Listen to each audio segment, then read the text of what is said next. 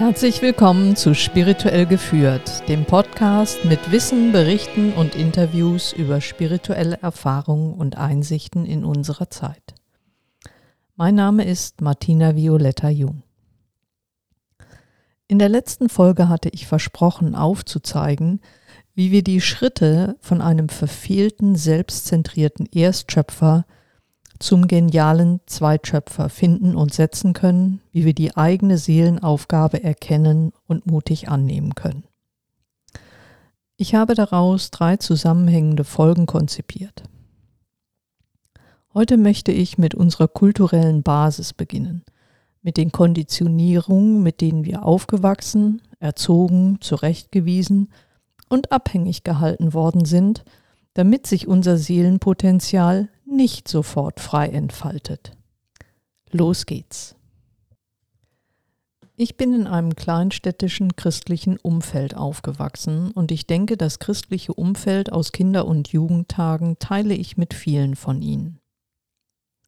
Wir alle sind irgendwann mit der Bibel in Kontakt gekommen. Bei uns zu Hause lag sie in der Schublade des besten Schrankes bei den Tauf- und Konfirmationssprüchen der Generationen.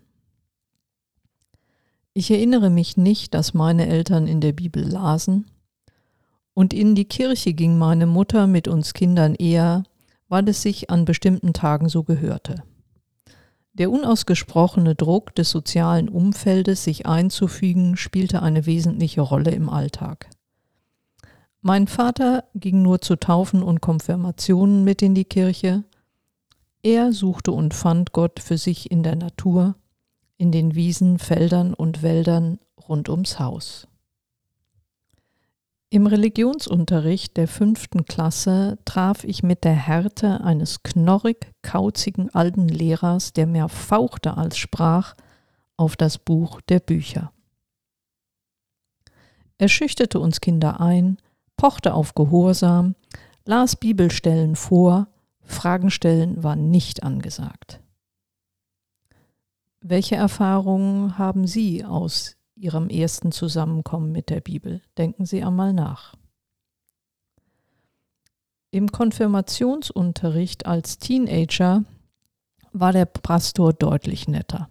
Ein begeisterter Fußballfan, aber es gab ein deutliches Missverhältnis zwischen dem, was die Bibel laut ihm als Wahrheit vorgab, und seinem eigenen Verhalten.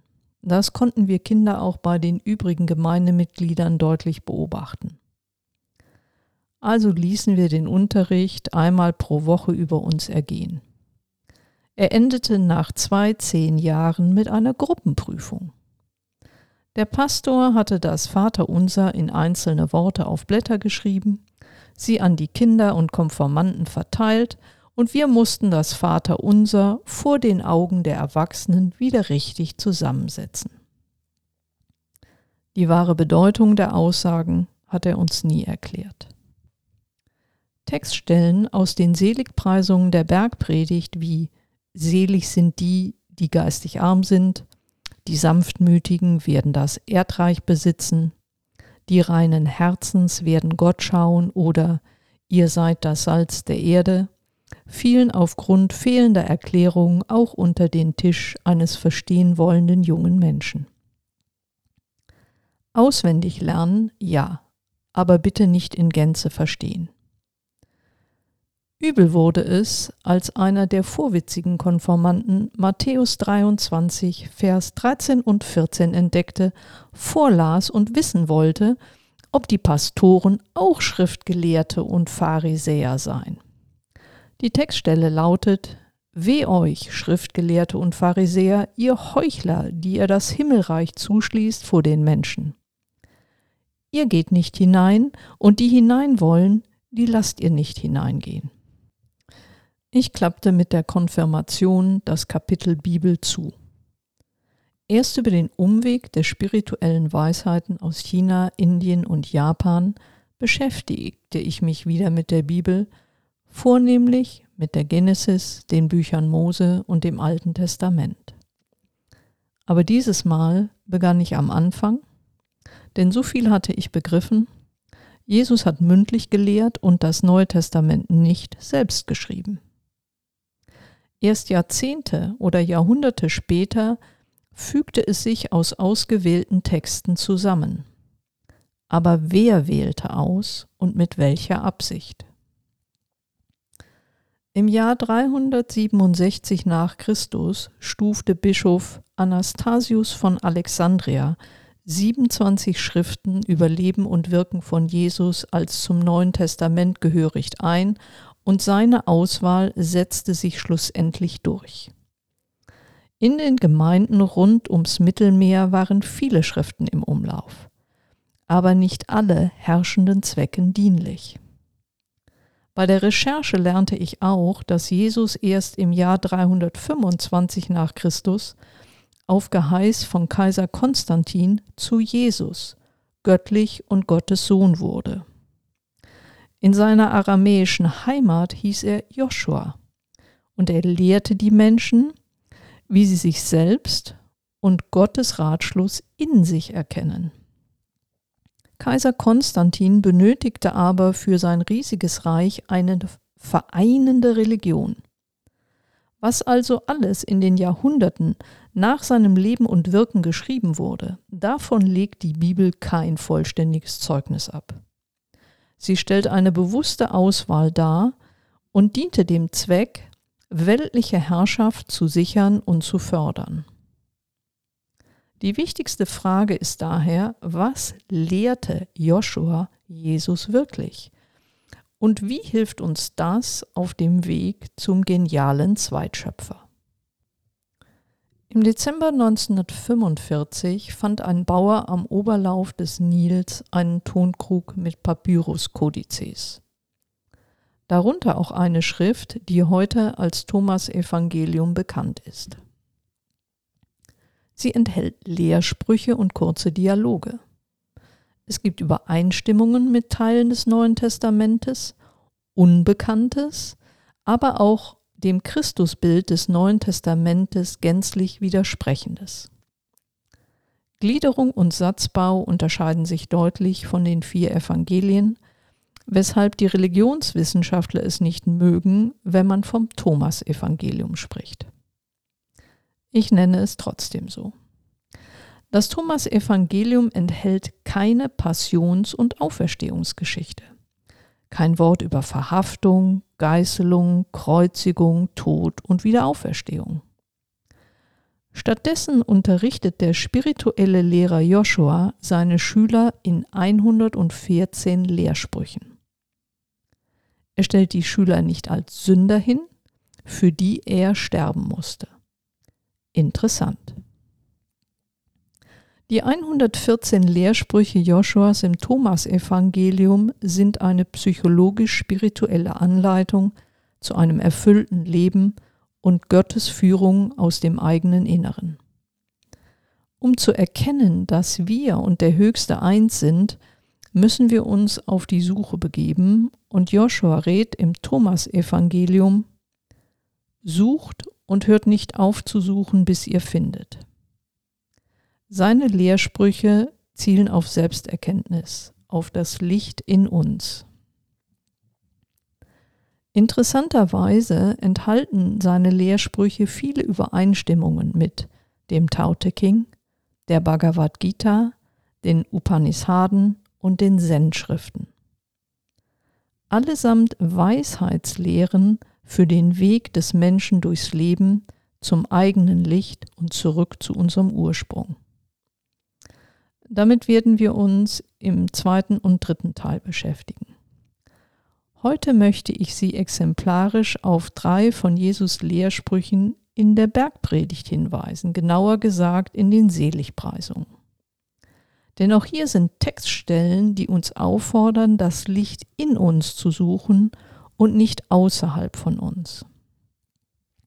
Textstellen, die wollen, dass wir unsere Macht annehmen. Ich zitiere aus einer Ausgabe der Lutherbibel. Als er aber das Volk sah, ging er auf einen Berg und setzte sich. Und seine Jünger traten zu ihm. Und er tat seinen Mund auf, lehrte sie und sprach. Selig sind, die da geistig arm sind, denn ihrer ist das Himmelreich. Was meint er damit? Ist geistig arm sein gleich dumm? Danke, dann lieber nicht. Nein. Er will, dass wir es aufgeben, unseren eigenen Willen, den, den wir in der begrenzten Sicht der dritten Dimension, der dritten Fächerfalte geformt haben, durchzusetzen. Wir sollen aufgeben, unserem Ego zu folgen und Gottes Willen in uns in diesem Leben umsetzen. Geistig reich sind wir dem gegenüber und daher nicht in der Lage, zu uns und zu unserem Seelenauftrag in dieser Inkarnation durchzudringen, wenn wir große Reichtümer besitzen. Wenn wir Reichtümer in Form von voreingenommenen Ideen, sentimentale oder materielle Anhänglichkeit an Einrichtungen, Organisationen und Lebensgewohnheiten nicht aufgeben möchten. Wenn wir uns in unserem Leben und Alltag umsehen, dann ist diese geistige Armut ein harter Brocken, den wir aus dem Weg zu uns selbst aus dem Weg räumen müssen. Und alle die, die geistig reich sind und es so halten wollen, wie es ist, machen uns diesen Weg zusätzlich schwer. Um zur Kraft in unserem Inneren zu finden, müssen wir uns von den Konditionierungen befreien, von den Vorgaben anderer, von Zwängen, leeren Riten und vor allen Dingen akzeptieren, dass die Suche nach unserer Seelenaufgabe kein Wellnessurlaub ist. Selig sind die Sanftmütigen, denn sie werden das Erdreich besitzen.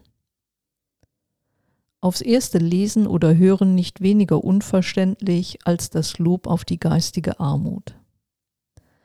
Aber in Religionsmetaphysik und in der Bergpredigt offenbart uns Jesus, dass alles geistige Ursachen hat. Das Wort Erdreich bedeutet Manifestation das Erdreich besitzen heißt, unsere äußere Erfahrung zu beherrschen und bewusst zu manifestieren. Sanftmütig müssen wir dafür sein. Das bedeutet nicht schwächlich oder ohne Selbstachtung und Mut. Nein, sanftmütig bedeutet, den Willen Gottes durch uns geschehen zu lassen. Sanftmütig wie Moses zu werden, der sich Gottes Willen fügte auch wenn das sehr schwer für ihn war. Wir brauchen dazu die innere Offenheit, einen empfänglichen Geist. Wir müssen bereit sein, neue Wege zu denken und zu handeln zuzulassen. Der nächste harte Brocken im Weg zum genialen Zweitschöpfer. Spirituelle Bücher lesen und Tee trinken reicht also nicht. Selig sind, die da hungert und dürstet nach Gerechtigkeit, denn sie sollen satt werden. Tja, wenn wir uns umschauen, dann ist es mit Gerechtigkeit in unserer Welt nicht weit her. Obwohl so viele von uns Gerechtigkeit wünschen. Warum? Mit Gerechtigkeit meint Joshua richtiges Denken in Bezug auf alle Dinge und in jeder Phase unseres Lebens. Er will uns sagen, dass wir keine direkte Macht über äußere Dinge haben. Die äußeren Dinge und Umstände sind nur die Folgen, die Resultate unserer inneren Vorgänge. Wenn wir äußere Dinge beeinflussen könnten, ohne unsere Gedanken zu verändern, würde das bedeuten, dass wir eine Sache denken und eine andere manifestieren können. Das widerspräche dem göttlichen Gesetz wie innen so außen. Gleiches erzeugt immer Gleiches. Unsere Gedanken sind also das, an dem wir beständig arbeiten müssen. Sie bedürfen unaufhörlicher Aufmerksamkeit. Wir müssen lernen, das Geplapper, das Beklagen, das Verurteilen, das ständige Rede über andere zu stoppen, um das zu manifestieren, das wir in dieser Welt sehen wollen und wie wir unsere Welt sehen wollen. Achten Sie bitte nur einen Tag lang auf Ihre Gedanken. Was senden Sie aus Ihrem Inneren aus und was geschieht um Sie herum? Welche Worte und Sätze benutzen Sie unbewusst immer wieder und das seit Jahren oder Jahrzehnten? Was drücken Sie aus, das eine Konditionierung Ihres Umfeldes darstellt, um klein zu halten, um ängstlich zu halten, um abhängig zu halten? Wo sehen Sie sich als Opfer? Sind Sie überwältigt von den Umständen? Wie drücken Sie Angst in irgendeiner Form aus? Gestalten Sie mit Ihren Gedanken bereits eine friedliche und gerechte Welt? Oder kämpfen Sie noch immer gegen Ihren Seelenauftrag? Haben Sie die Suche aufgegeben? Ich bitte Sie, nutzen Sie die Zeit bis zur nächsten Folge, um sich über diese Fragen klar zu werden. Ohne diese geistige Inventur kultureller Prägung können Sie nicht feststellen, wo Sie gerade auf dem Weg zur genialen Zweitschöpferin oder zum genialen Zweitschöpfer stehen. Genug für heute. In der nächsten Folge knüpfe ich hier wieder an. Bis dahin seien Sie ehrlich mit sich und hoffnungsvoll für Ihre Zukunft. Das war spirituell geführt. Der Podcast mit Wissen, Berichten und Interviews über spirituelle Erfahrungen und Einsichten in unserer Zeit mit Martina Violetta Jung.